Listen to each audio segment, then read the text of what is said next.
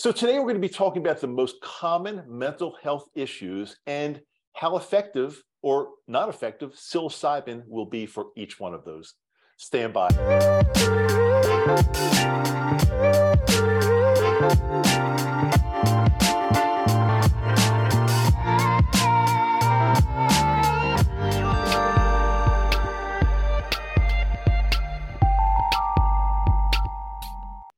There, how are you? Welcome back, Dr. Dave, Microdose U, And I've got my good friend, Dr. Denise Morit, with us today. She is a uh, doctor of psychology. She um, sees patients, she works at the university, teaches courses at the university, and she plus she adds plant medicine into her um, into her practice, if you will. Um, there's no there's nobody that's, that I can think of that's more qualified than to have her on right now. So, Dr. Denise Morit, Moret, Dr. Denise Moret. I got the accent in the wrong place, maybe, but welcome. How are you today? Thank you. I, I'm thank you for having me again, Dave. Really pleased to be here, and thank you for that introduction. Hope I can live up to that. well, I mean, it's all true, right? I wouldn't say anything that's not true, true, here. So yeah, yeah, no, you are telling. We are truth truth tellers. Yes, it is true. Yeah. Today, today we're going to talk about um, the most common mental uh, health disorders or mental health issues, I should say. Either one's probably correct. And um, we're going to go over them each one at a time. And then we're also going to talk about how, if, just how effective is microdosing psilocybin or using psilocybin in general, how effective is it towards um, helping or treating um, all of these disorders? So, um, Dr. Denise, if it's okay, uh, we'll start. I think the first one, um, let's start with the one that everybody thinks of as maybe the most common um, mental health issue in the United States, if not the world, and that is depression. So I'd like you to um, talk just talk a little bit about it. Everybody thinks of depression as oh somebody's just they're depressed. That means they're sad. That means they're sad all day every day. Well, there's a lot more to it than that. So let's get into that. Describe as much as you can about depression, and then we'll get into talk about just how effective is microdosing psilocybin or psilocybin in general um, for depression? Great, perfect. Those are such great questions. Um, and and I, you know, it, it is more than being sad. If we look at, we'll take depression to start with, as you're saying, it's a continuum though. It's not like I have depression or I don't. It's where on the continuum do I fall? We all feel sad, sometimes profoundly so. It's about how much of the time am I functioning? Am I sleeping? Am I eating too much, not enough? Do I feel like I have no meaning or purpose in my life? I don't feel like I maybe even want to live anymore. And there's a physiology to this as well, which is why we might not sleep very much or sleep too much, just don't feel energy. And that's a physiological, that's not like I'm just not in the mood. It literally is a physical, physiological set that gets kind of set up within us in our brain and in our body. Um, and so psilocybin's very effective at dealing with that because it targets exactly that. Um, I will tell you this though, Denise. Like when I sometimes, and, and I appreciate you saying this a continuum because that's it's so true. It's it's not just black or white. I'm depressed or I'm not depressed. Because I can even share something with you um, when I, I think the day that I realized I might, I might have some depression is when um, everything in my life was fine. Again, there's, it's not like, it's not like my life was bad or falling apart, but um, I remember one afternoon, it was a beautiful afternoon here, and my wife and I were just taking a, a walk um, into the downtown area here, which is literally maybe a 15 minute, 20 minute walk from our house. And it was a beautiful day. We were taking a walk. I was with my wife, and I just had this this feeling that um, I, I, it's really and it's really hard to put into words, but this feeling was just something something isn't right. Um, I, it's it's like I, needed I, I, wanted to feel differently, although I couldn't. But I just I knew I needed I wanted and needed to feel differently. But and I, I at that moment I said, you know, this this is depression. There's something going on here that I am depressed and it does not mean i'm feeling horrible or sad. I'm not I wasn't sad about it. It just i just didn't feel right. And if that's i don't know if there's any better way i could describe it denise. Yeah. Yeah. And that that sense of even if somebody's clearly I don't feel like I really want to live, like that extreme. Things just don't mean I, I, I don't enjoy anything anymore. That's really clear. You you were what you're describing is for all intents and purposes, things were fine, and yet you profoundly felt somehow things aren't right. It wasn't based on your circumstances. There was something else on some other level happening that left you with something being kind of out of sync, out of alignment with your being and that is absolutely a perfect description of depression. Anxiety can be the same kind of thing. Something's not quite lining up and it's profound, even right. if the circumstances don't explain it. Your circumstances were fine. So something was off. And there's a physiology to it. There's a, a brain function, brain chemistry, brain wiring. There's a, a, uh, personality, um, emotional, cognitive parts to all of this on every level. And again, that's why psilocybin can address all of that because it really addresses all those levels. Can you describe what would you say if somebody were to ask you, let's say you had a, a, a patient you were seeing and they said, okay, well, I'm I'm interested in this for my depression, but but explain to me like how does it how does it actually fix me? And and is it and is it going to be a permanent fix, or is this something I have to take for the rest of my life? How would you how would you um, answer that to if a patient asks you something like that? Yeah, those are great and very common questions. So the the first thing um, is easy is in the first part um, that I guess I can easily address is the idea that you have to take it forever. So this is not the case with psilocybin because it profoundly changes the, the operating system, the brain um, circuitry, the body's physiology, you, once you sort of complete the work, the psilocybin's work and your own kind of con, in conjunction work, you do not have to continue to take the psilocybin. Unlike antidepressant medication, which once you stop taking it, you'll feel the depression right away, if it even worked in the first place, which we know that's a problem sometimes for people. If somebody's on antidepressants and they feel great, that's perfect. A lot of people, that's not the case. They're taking it, they may be taking several antidepressants. Um, one's counteracting a side effect of another, and they're on, you know, all these drugs, and it's and they're still depressed. So um, the idea that psilocybin, you take it for some people, they'll find it immediately feels better within the first dose, the first month. For some people, it may take months it will work. It's just a matter of, you know, when. And once it starts to really affect, the person feels those changes. Somehow they feel like things are more right. They feel settled. They don't necessarily, they might not be able to identify, like, oh, I took this drug, I feel it immediately, everything's great. Because it takes time for the physiology and the brain networks to do that work.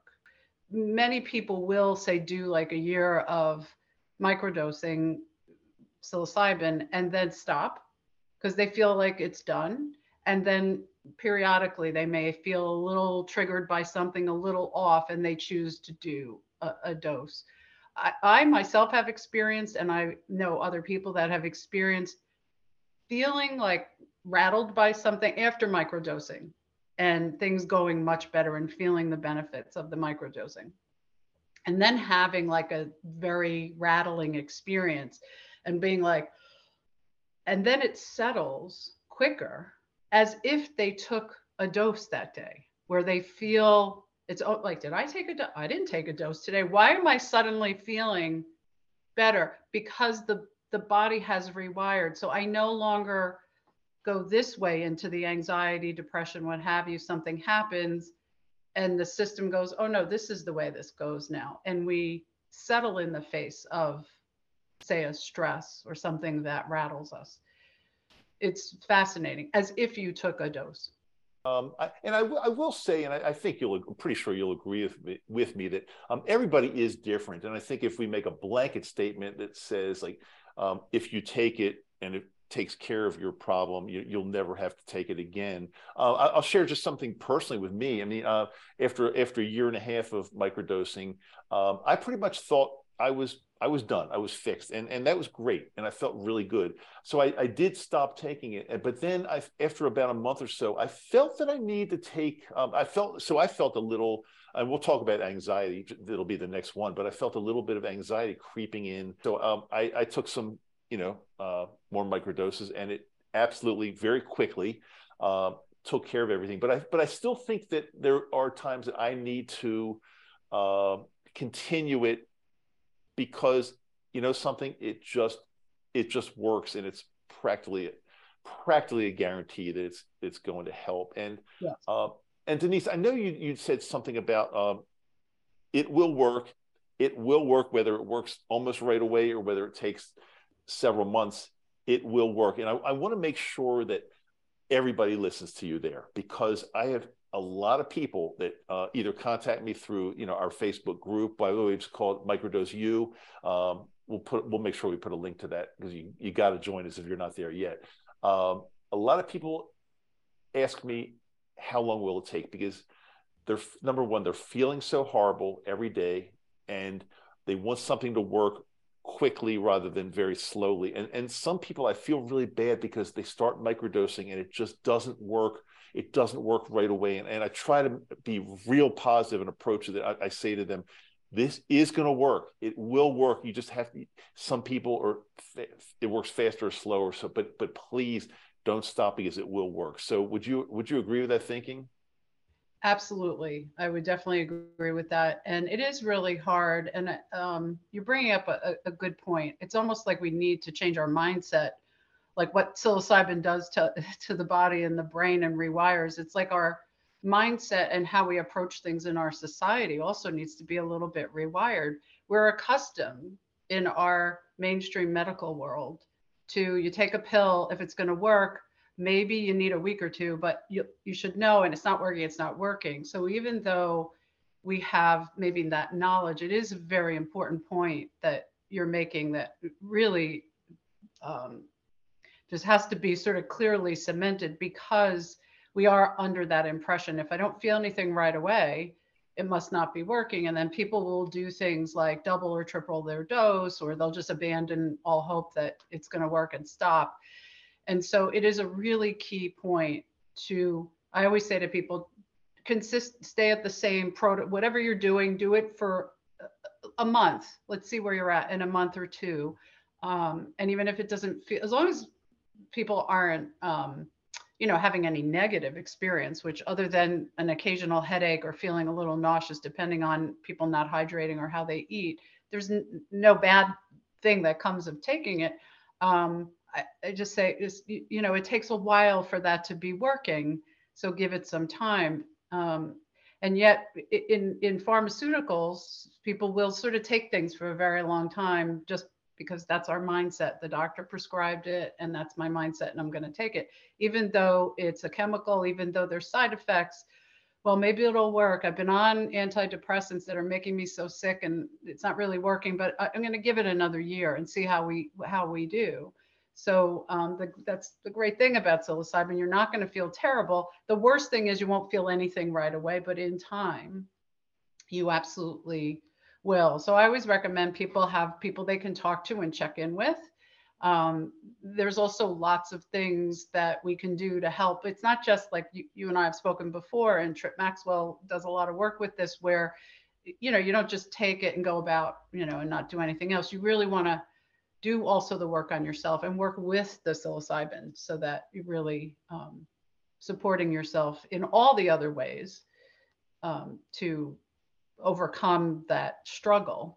And because it rewires, because it sets up a different operating system, um, it really does heal and resolve things. And so you won't ever go back to where you were, but you may need, as you mentioned, maintenance doses or things are always evolving and changing. And so you may decide, well, you know, I'm going to do another month of microdosing because I feel like I need that because we're we're always experiencing and, and evolving. So I would never say once you're done, you never have to take it again. That's not, I would never say that. That's just not true.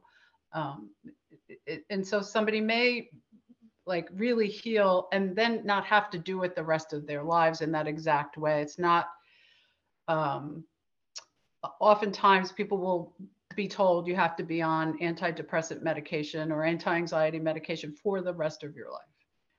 Um, that's not the case with psilocybin. Right, with psilocybin, it's not the case. And by the way, perfect segue there Doctor, um, because I, my next question was going to be something that you actually just started to touch on, but I want to go just a little bit deeper if we can. So let's say you have a patient or a client, and you're you're trying to help them with through um, a, a dep- depression.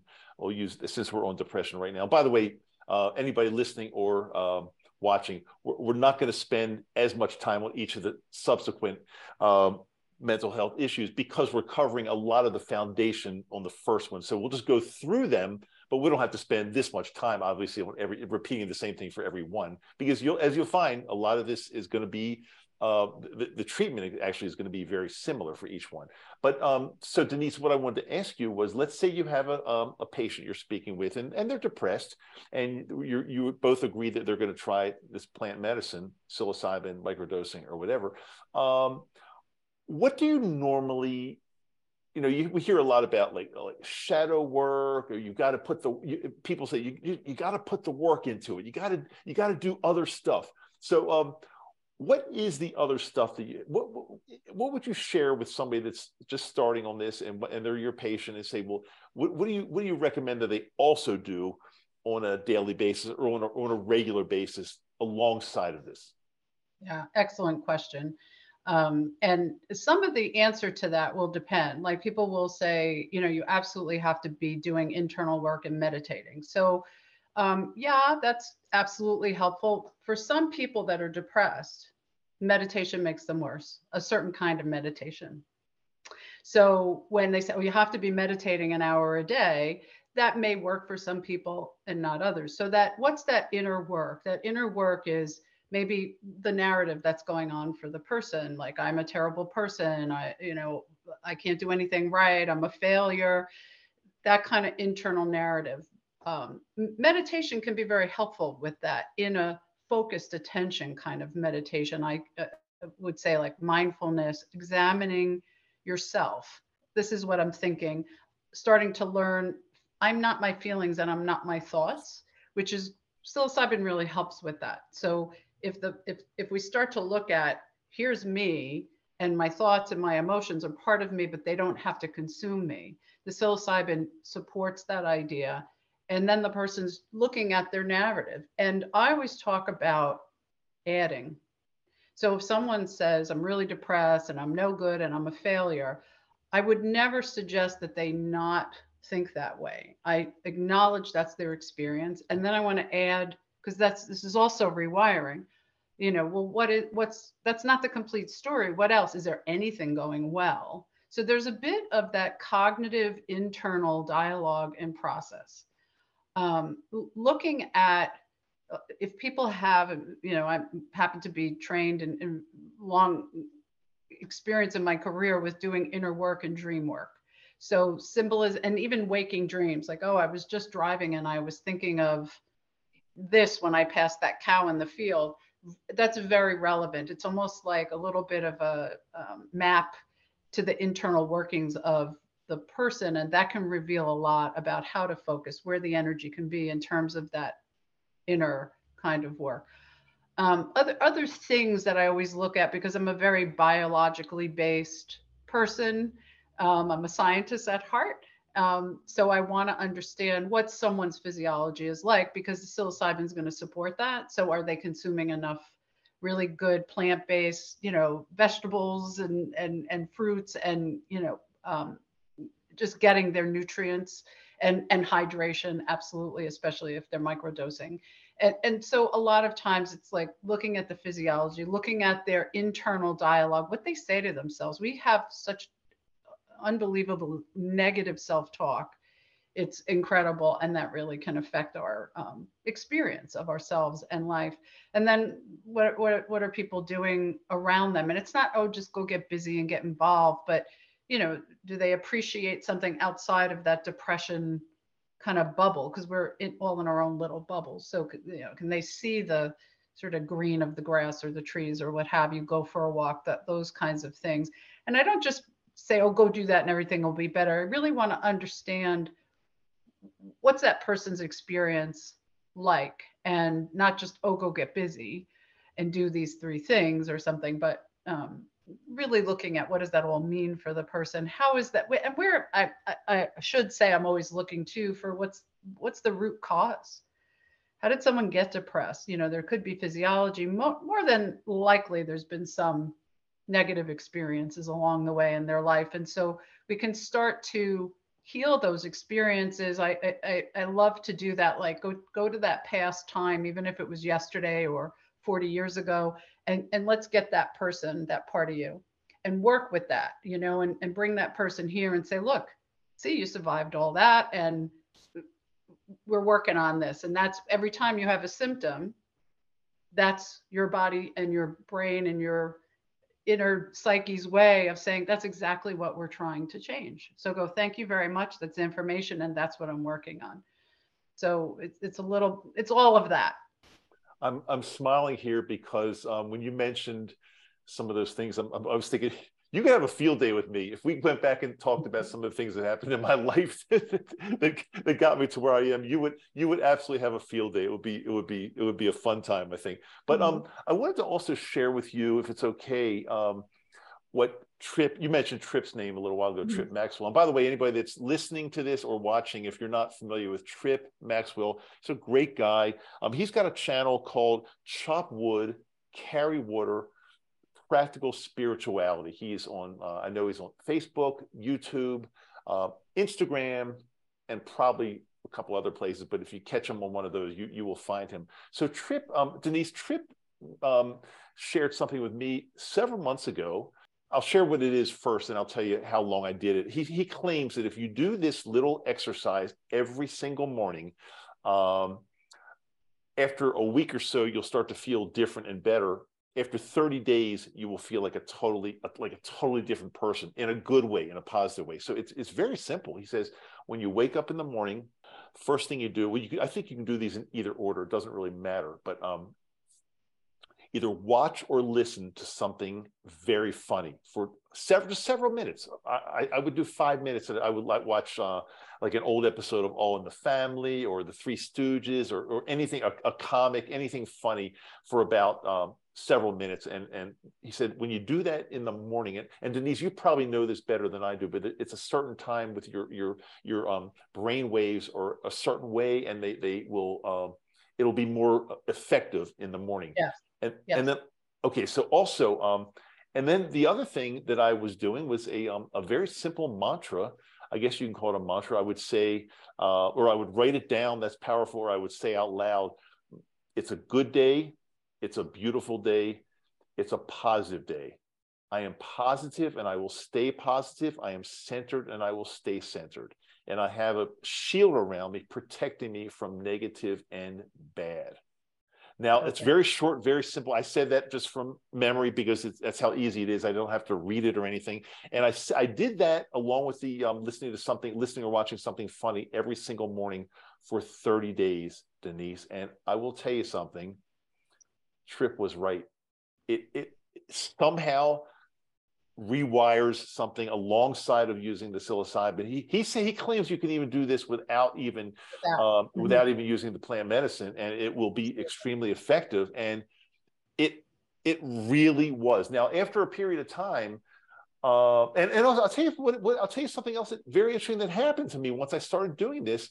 Um, the weird craziness, the things that ha- happen in everybody's lives, like um, a driver cuts you off or somebody in your family uh, is dramatic and gives you a hard time about something those things just it's funny those things just stopped happening. And so i you know I, I always said that i have a protective shield around me protecting me from negative and bad. And another one of those exercises is if something weird happens like something bad like like somebody gives somebody in your family gives you a hard time somebody goes crazy on you somebody cuts you off um, or you start thinking bad things, bad, bad patterns, bad things. Um, all you do is simply change the channel and you start thinking about some of the most wonderful times of your life. Just put yourself back in that situation. So if something, if you're thinking something bad, something bad happens, you start thinking about like, okay, I can, um, I'll just think of one, like for example, it's just crazy example, but um, when my son and I used to go to football games together on Sunday, NFL games together on Sunday, we just had a wonderful time. And so if you think, I think about that, it like changes the channel totally and you forget about the other things so that little mental exercise is what trip taught me and it it it absolutely changed the way I feel every single day, along with microdosing. Yeah, I love that. And um, I too had, before I microdosed, similar practices, and I still do. And there's reasons that stuff works. And the, the psilocybin works right alongside that. And it is good to do both. The uh, I was in very difficult trauma. It was very hard for me to say I'm positive. I'm going to have a positive day because a part of me was going, you know it's it's not so positive. So what i started to do my little mantra was um, i have i'm going to find my way. Even if i don't know how even if i don't believe it i'm, I'm going to as long as i'm breathing i'm going to keep finding my way. And part of me didn't believe that. Um, but it helped. It absolutely sends that message to our bodies that you're going to find your way. And the comedy is great. It releases all those uh, helpful, you know, good endorphins. And the power of image, what we are looking at, what we're listening to, what we're experiencing, a part of us, it's as if it's really happening. So when you're thinking about going to football games with your son, part of you is actually there and you feel that. And that's rewiring and helping with whatever's, you know, just a proactive way of starting your day or like me a few years ago going through a very difficult time, it really did give me an anchor. It didn't make everything magically better, but I stayed healthy, which was great. And that was before I microdosed. So it really does have an unbelievably um, powerful effect. And they do say that any, if you want to change, do something for 30 days. Well, they say 21 days, so 30 is fine um, and and it really will rewire things. I wanted to learn how to calm down in the face of stress because I had a lot of anxiety that was in my childhood, but then certainly as an adult, and especially a few years ago, going through some pretty big life and death challenges with my son's health. He's fine now. Um, and I wanted to teach myself how to calm down in the face of stress because I was like, you know, resonating up here and it was not good. And so I practiced it. I practiced it for 21 days, just calm down in the face of stress like everything's going to be okay. And that rewires things. So the psilocybin works with all of that. It's just such a perfect combination which relates to anxiety diagnosis and any other mental health issues because that's the basis. Even though we could look at all mental health diagnoses and say like under what's underlying them? You know is, is there a genetic component? Is there some sort of trauma? Is there you know what's going on but there's a dysregulation of something. And the psilocybin will help regulate so we can manage better. Um, even in the personality disorder arena um, where people are profoundly just like have a lot of difficulty just functioning Char- their character is an issue it, even though it's been said that psychedelics can't address that, that's actually not the case. There's some research that's documenting that. I mean, I know it take 20 years for the research to document what we already know, um, but it lays down a different imprint that says, you know, it's really okay if people come and go out in, in and out of your life. So you can manage that. It lays down a different imprint. We ha- we all and, and again, Trip uh, Trip taught me this. Um, I, I only knew it to a very very small extent before before he really taught me more but um we all we as you know as being a psychologist we all we all have this we all have this inner voice and it's talking to us basically 24 7 and it's oh.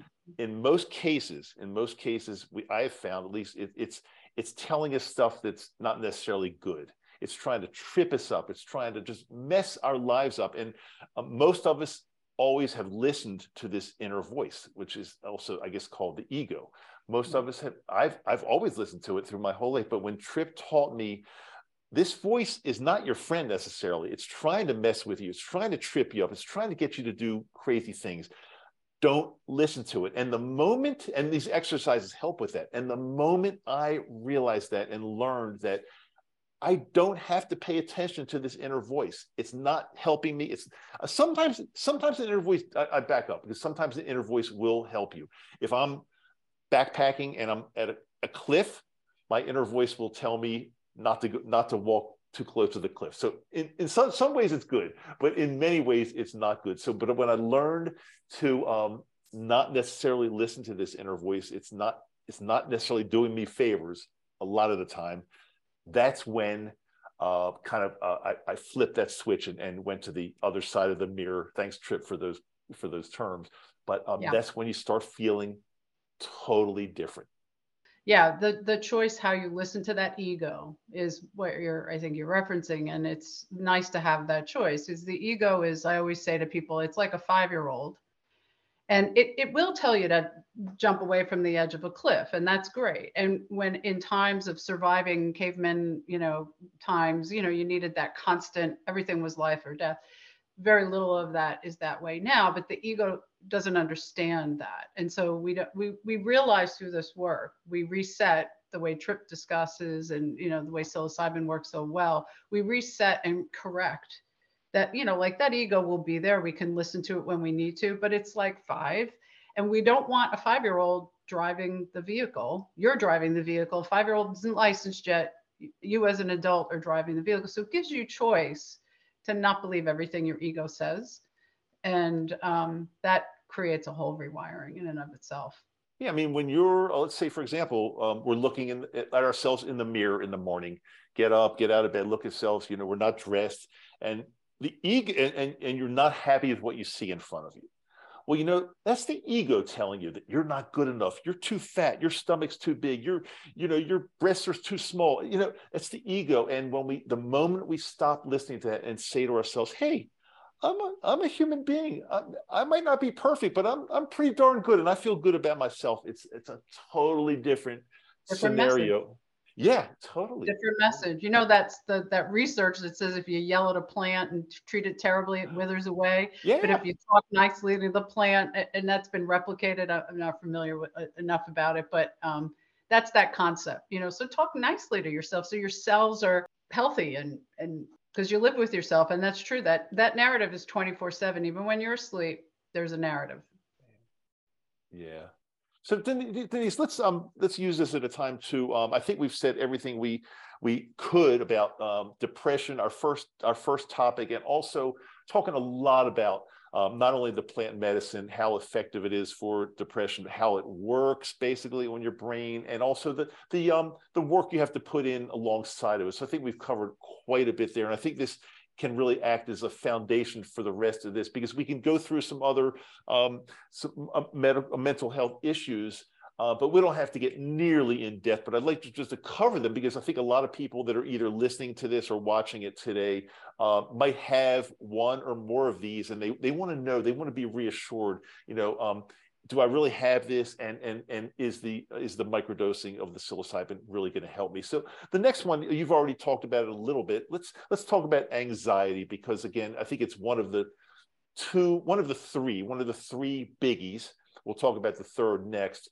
Um, a lot of people have it, myself included. Uh, I don't feel anxious now at all, but I, I certainly before I was microdosing, I had horrible, horrible bouts of anxiety. So, just if you want to just cover a little bit about that and tell people what to look out for, what it is, and then reassure them that the psilocybin can can help them. So, the psilocybin is great for anxiety in the sense of really settling, just like an inner groundedness and settling. It opens us up to kind of our being before whatever we were taught, learned, conditioned to that created the anxiety in the first place anxiety is like a, a energy resonating and it could be something has to leave our body our being that we have to let go of something or we have to sort of like let it get absorbed like we maybe we haven't processed something. You know emotionally like a trauma that has happened can be kind of behind some of the anxiety. Um, and our world is sort of fast paced our attention span is short everything's like you got to do you got to do or and be otherwise you're nothing. And so it's very anxiety based actually and so we have that all around us. And it's that ego again, saying you're nothing if, and the survival instinct. very little of our lives are actually about life and death all day long and yet everything feels like that. The ego perceives rejection as death. And so it's all like what if this doesn't work out? What if this doesn't work out? It's very infrequent. I mean there are some of us that live in that sort of life and death but very infrequently is it well my life is over and i'll, I'll take people through that you know with a little bit of like well you know, what if my hair doesn't come out right? Or what if, you know, I, I really do, do, have a fat stomach? What if I don't look good? What if I don't get that job? Or what if I get divorced? You know, that it it's like as if the world, my life is over. And I'm not denying how profoundly awful some of these things can be, but your life is not over. It's not life or death. And yet it is. And so that raises anxiety. So having the practice, having the psilocybin literally rewiring, opening us up to um, more of that initial state, that initial operating system or imprint that says, you're fine. We're born hardwired to deal with stress. And then somehow we start to doubt that and we don't trust ourselves and we don't work with our ego. We work against it in a certain sense. Um, and that just kind of, it's a dysregulation again. So we want to correct that wiring. And that will often settle even though circumstances may not have changed. It's how we respond to the circumstances that can change, and that will reduce anxiety.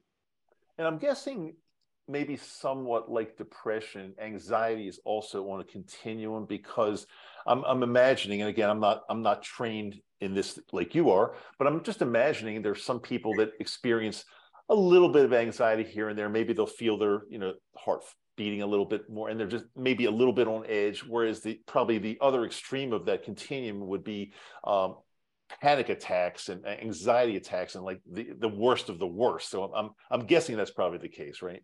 Absolutely the continuum. And it's how long it lasts. So you know am i up here all the time? Am i having panic attacks am i in a state of anxiety and i'm not even worried about anything? Those are there's i mean there's so many different diagnostic categories and what would kind of create like a generalized anxiety versus i'm so stressed out about all these things and i can't settle based on circumstances. And then there's kind of like a chronic anxiety where because someone's been through some um, segment of time where they were up here worried about something like what i went through with my son um, that it was very hard for me to settle. And then I ended up having like a chronic fatigue and adrenal fatigue, which meant I couldn't handle any stress and anxiety because I just didn't have adrenal function.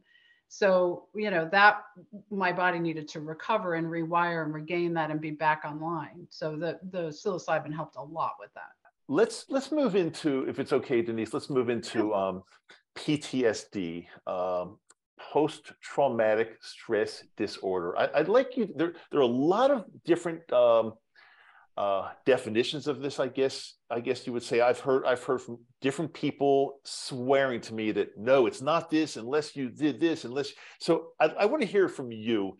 Explain PTSD as best as you can. Great question. So you will hear a lot of variation. We could do an hour on each one of these categories we're talking about, but in general, um, post-traumatic stress disorder means some event or some uh, sense of an event. It doesn't even have to be a real event. You could just like be like worried something's going to happen, and that can be traumatizing.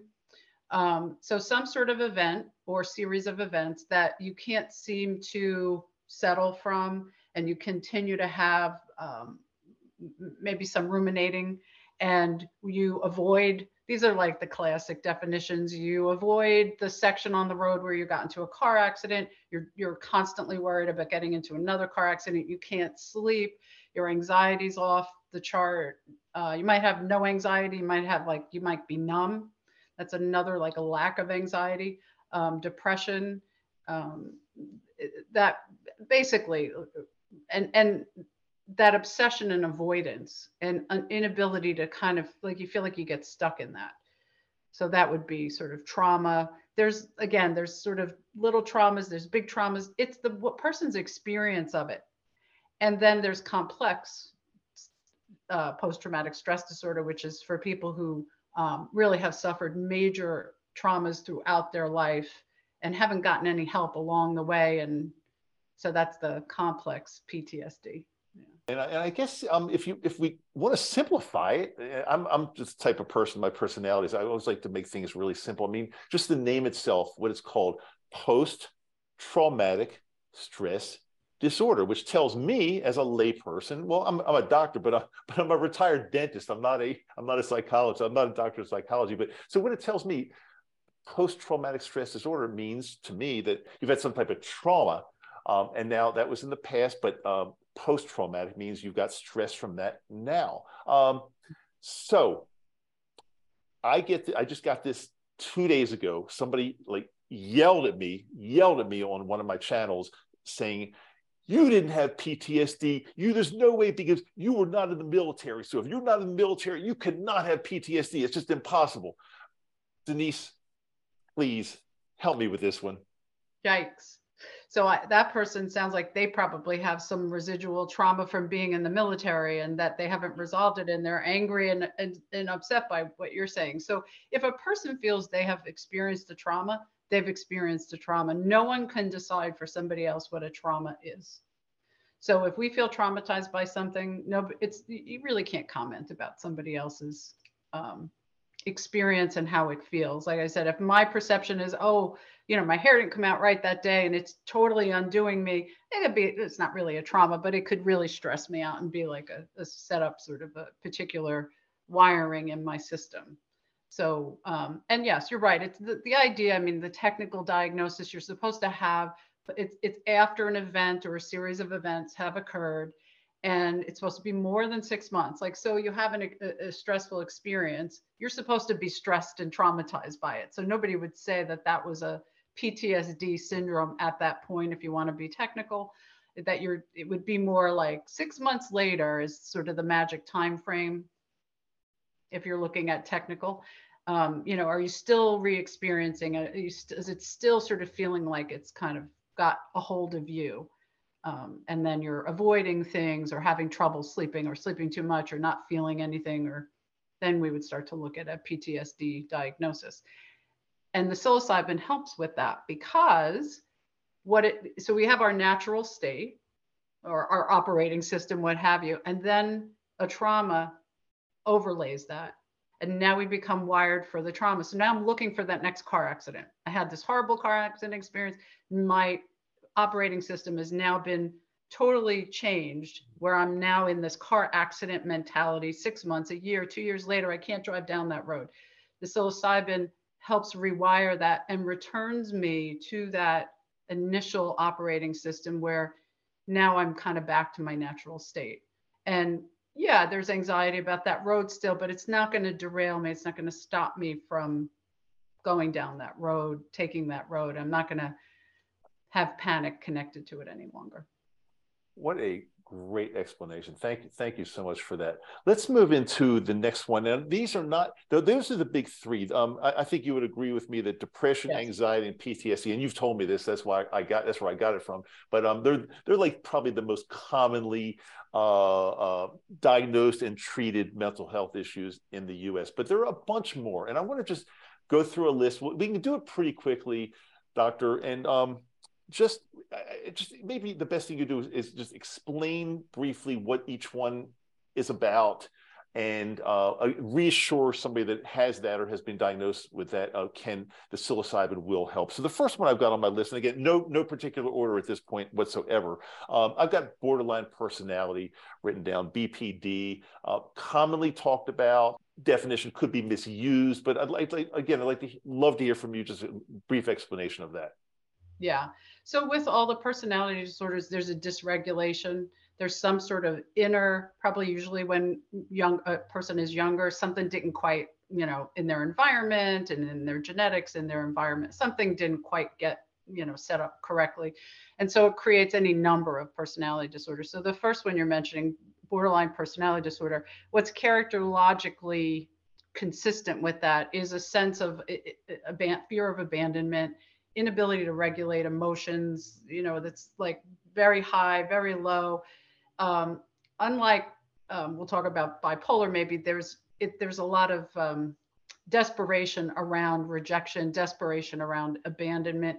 Typically there's um, a lot of addiction issues that are connected because it's just so intolerable um, that you know people will self-medicate not necessarily with psilocybin as they should but they'll be like drinking too much or something to sort of numb themselves because there's such intense fear like i'm going to die if this person leaves me. And um, so that's that sort of borderline personality disorder very dysregulated okay. um, i think i think also you may have mentioned in a previous conversation that we may have had uh, dr moret is that um, many people with that actually have or experiencing borderline personality disorder do not really seek help. And i think i'm not sure if this is the right reason but you told me either they they just don't know there's something wrong or or um, is that, is that true that there are a lot of people walking around with bpd that just don't even know it or don't get help? That is the case. Um, borderline personality disorder will sometimes show up because they've gotten themselves in, into some trouble um, with some of their behaviors. Um, you know, they, have either gotten legal trouble or, um, you know, their, their impulses are hard to control. So sometimes they'll end up being mandated for treatment or they're so upset and they want everybody else to do a better job that they go for help trying to get help to you know how do i make this person do what i want them to do because that's the only way my life is going to get better so with personality disorders in general the idea is to truly know you have a personality disorder, you you generally don't think you have a personality disorder. So that's the issue with personality disorders is why they don't show up because they don't think they have an issue. Clearly like a narcissistic personality disorder, they don't have any issues. That's by definition a narcissistic personality disorder. I don't have any issues, it's everyone else. You know, all these 50 people around me are the ones with the problem. So oftentimes we don't think we have um, an issue. With borderline personality disorder, they will show up maybe because, oh, I can't stop drinking, or I can't, you know, I got in trouble because I beat up, you know, somebody or I smashed someone's windows and now I'm mandated to come because their impulsive behavior is what got them into treatment. Sometimes they will be willing to look at the discomfort that they're in. So the fact that they're they can't sleep, eat, or breathe because they're worried someone's going to leave them may motivate them to try to look at themselves. It's a little questionable if they'll actually do that work though. So if it's difficult for them to understand or or um, realize that they've got it, what's um, what would you say is a good way for um, a spouse, a significant other, a family member that spends a lot of time with this person? What's what would be like maybe a couple warning signs or, or signs for this person that's with the person with BPD to say, hey, I think my friend or my spouse or my family member might have this? What, what should they look out for? Um, if you, as a family member, spouse of somebody that has BP, um, borderline personality disorder, um, you may feel what that other person is feeling, except that you know it's not coming from you. So it's like you absorb feeling that and you want that person to change. So I know that doesn't sound very clear. The, you know, you're feeling like, I don't know like I'm always walking on eggshells. I never know what kind of mood this person's in. Um, they they want me to be close and then they push me away. Um, they probably are using you know some extreme uh, you know drinking or recreational drugs to a point where it's not helpful. Um, and and that they're blaming the other person. So if I'm being blamed, so I'm the spouse, of the person that has some sort of borderline personality disorder or some sort of personality disorder it's common for the spouse to, to call for help and say i don't I, i'm just so depressed i'm so anxious i can't deal with my spouse.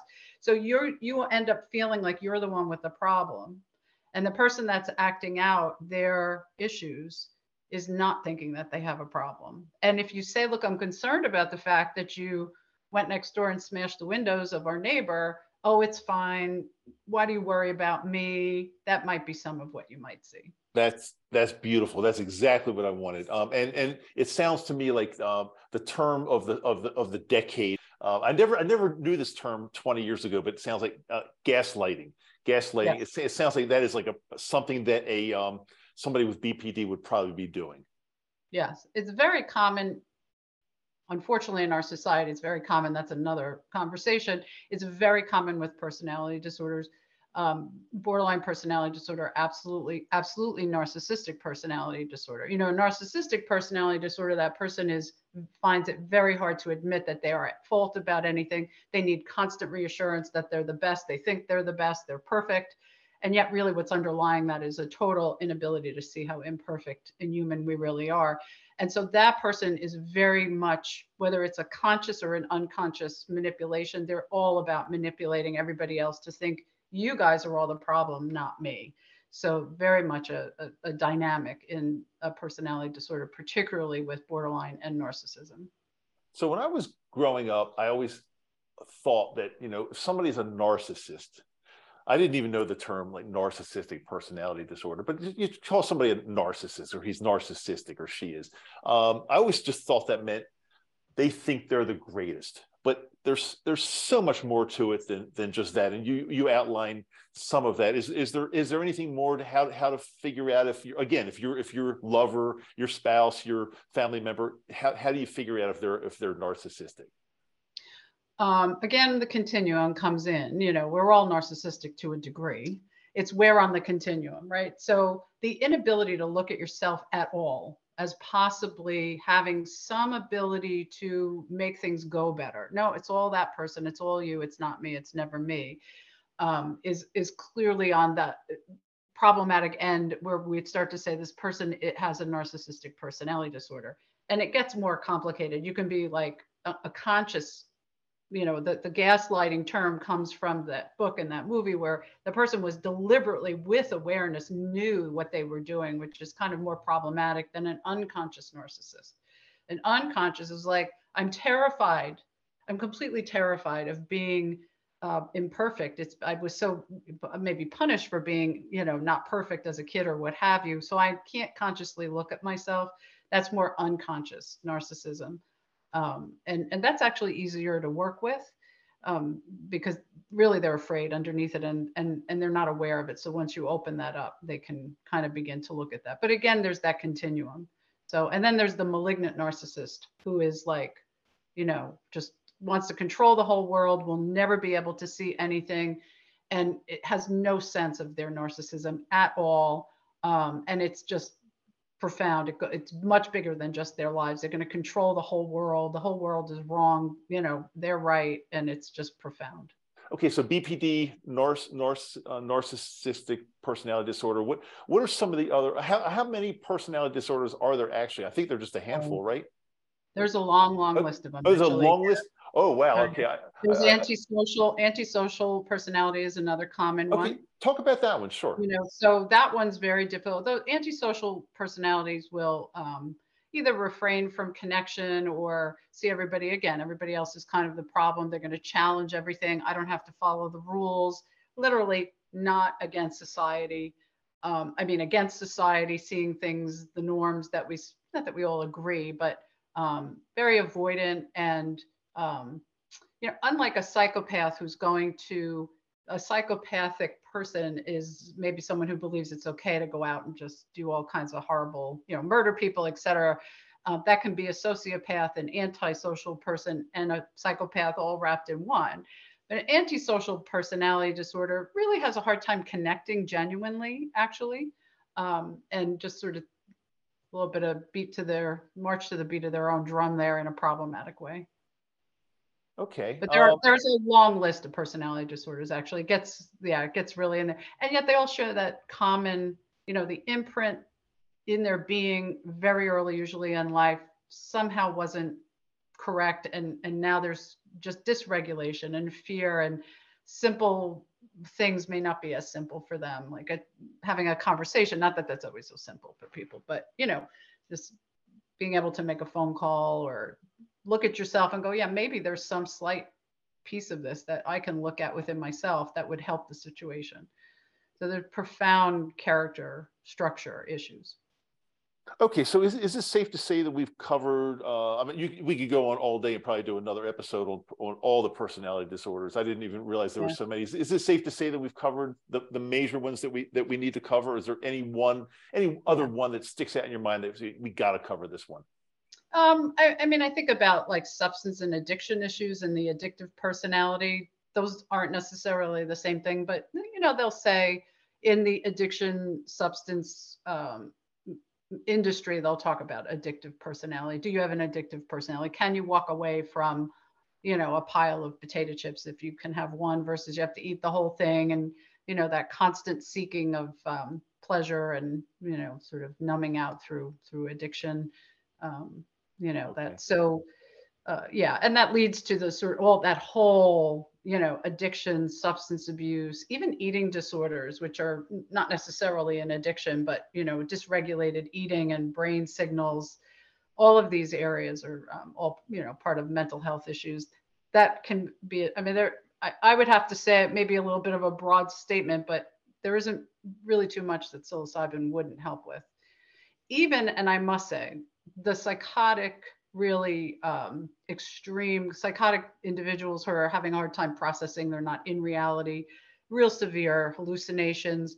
So all the studies now that are happening in psychedelics those study you get ruled out of those studies if you have a history of any psychosis in your family. It doesn't even have to be you. And in reality what we're finding is that psilocybin actually helps treat those issues and there's starting to be studies that are showing that. So um, I would even say that it would help um, somebody because it's going to correct, you know, faulty brain wiring.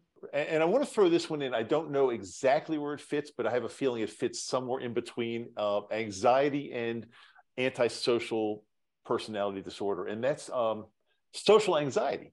Um, I, and the reason I want to bring that up is because I have talked to at least uh, more than more than a dozen people in the past few months, more than a dozen, way more than a dozen that have described perfectly uh, like a social anxiety. So where does that fit in? I, I, know for sure psilocybin does help with that because some of the people I've spoken to have actually worked with psilocybin. It's, it's helped them a lot. But where does that fit into this to the spectrum? So uh, uh, uh social anxiety uh, itself.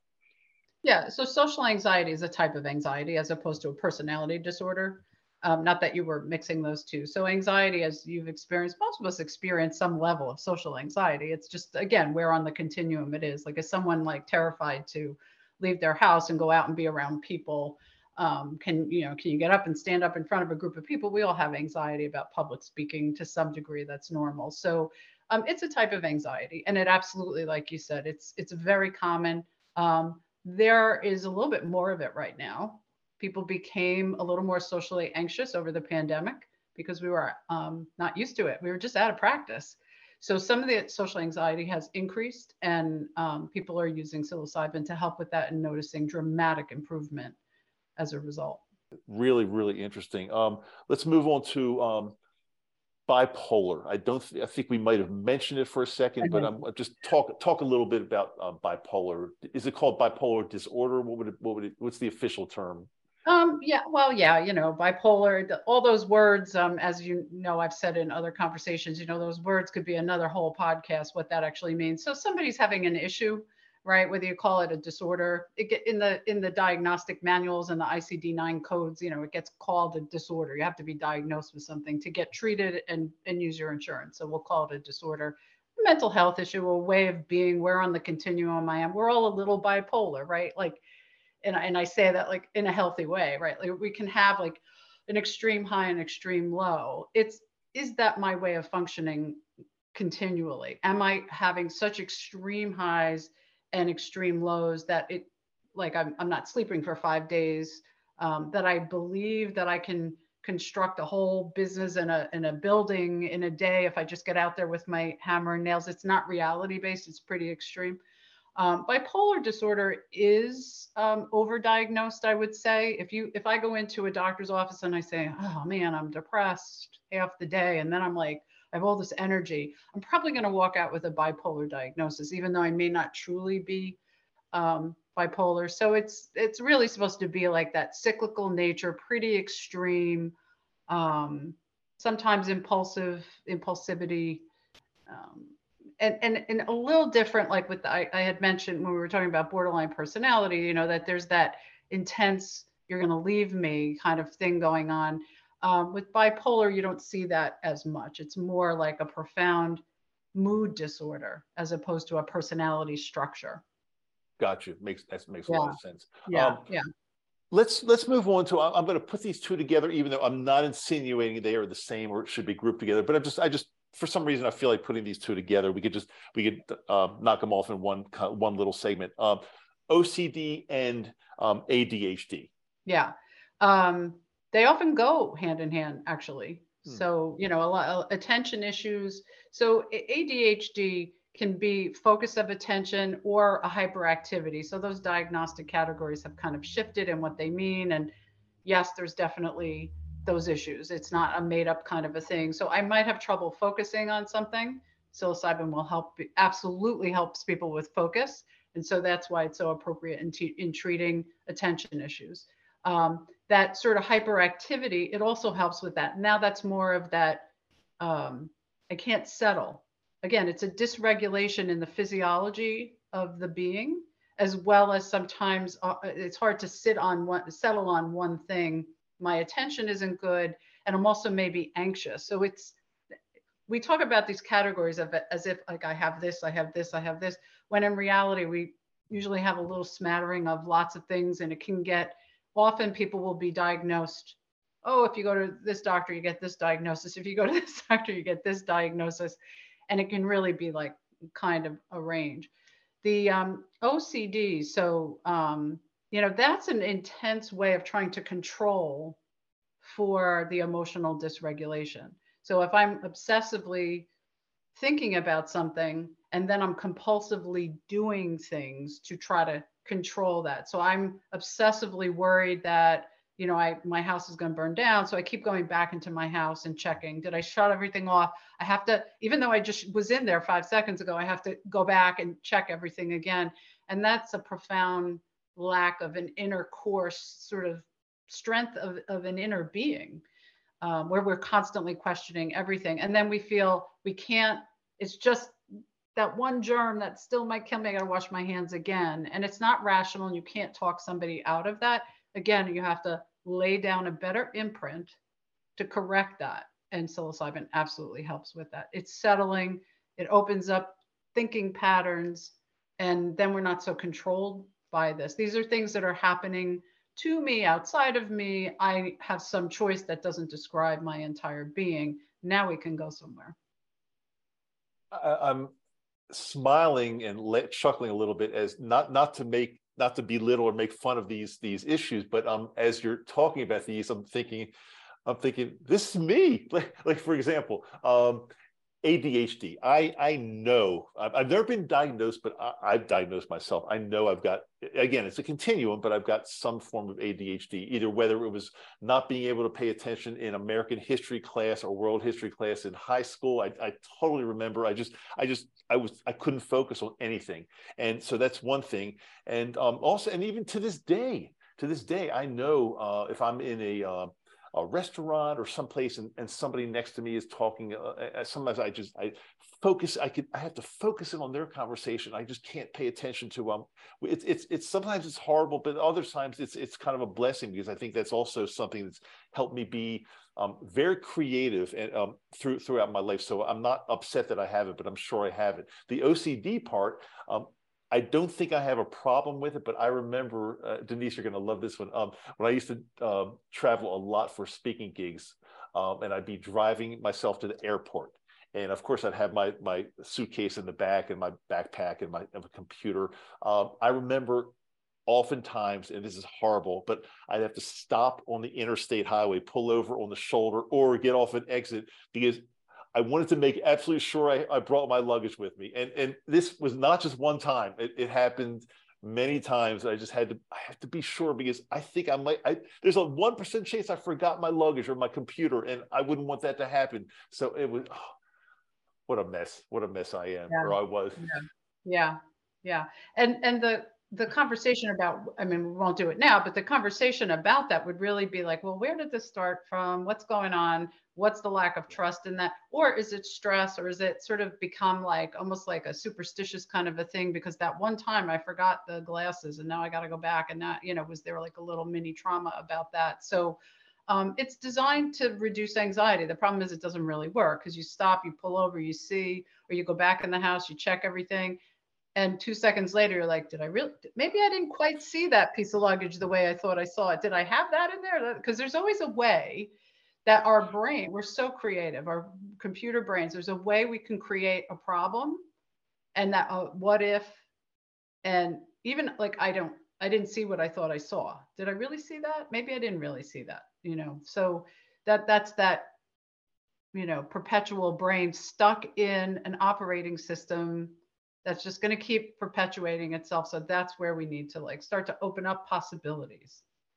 It all comes and, and it all comes I, I, was going to say it all it all comes back to the ego. I mean that's that's that's where it started. I mean that's that's what's mm-hmm. doing a lot of this. So okay denise uh, before we leave and um, i appreciate your time. We're we're we're going way over but i'm enjoying and i think uh, more importantly our listeners and viewers will be enjoying every every second of this. This is I think this is awesome information for, in every. This is just good for everybody to hear.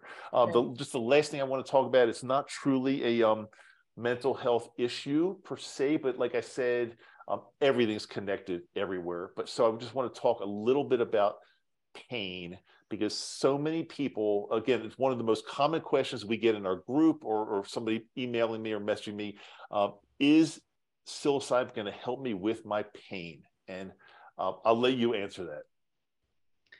Uh, yes, would be my simple, succinct answer. Psilocybin is, and people, I think we said this last time, you know, it's not just, oh, because the psilocybin helped me relax, now my pain is gone. There is that, but literally, psilocybin is an anti inflammatory. It has anti inflammatory properties. We know that when there's inflammation, whether it's in our joints, in, in our connective tissue, in our muscle, in our digestive system, when you have inflammation, you're going to have problems one way or another. So if something decreases inflammation, things will get better on a simple level. So that is why pain gets better because it has that anti-inflammatory property. It also does sometimes help people relax. When we're relaxed, we might feel less pain because we know that there's a sort of tension pain relationship, but it's not just I relax my pain away. It literally has anti-inflammatory properties and it's rewiring. The arthritis in my back isn't the same anymore. I still have it, but it's not the pain level went from an 8 or a 9 on a 10 scale to like maybe a 3 and it's way less frequent. And that's the anti-inflammatory property of the plant.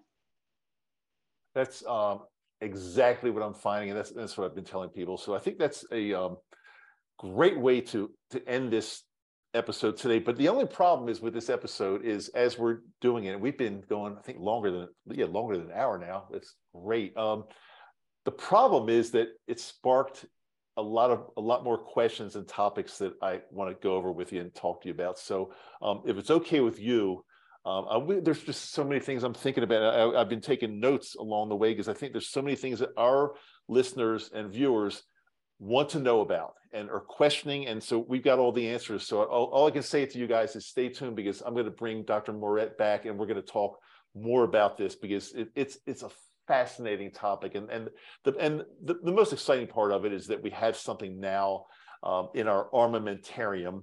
Uh, that's a word that I used to use in dentistry all the time. Armamentarium. It sounds sounds like you're in the military, but but um, yeah. in, in my toolbox, um, we've got this we've got this powerful, this incredible plant medicine that is effective for everything we've talked about today. So, Dr. Moret, any final words you want to talk about, or um, whatever? We'll and then we'll and then we'll say goodbye. Anything anything else? I just want to thank you for doing this and having me and eh, all the questions. I'm happy to come back. Happy that you, you know, ask those questions because without you doing this, we wouldn't, people wouldn't get this information and wouldn't have the help. So um, it's good information. Trust it. Stay informed. Um, and I'm happy to come back and answer any questions. On that note, I want to thank you so much for being here, and we will definitely 100% have you back, Dr. Moret. Thank you so much for your time. I really appreciate you. You're welcome. And thank you.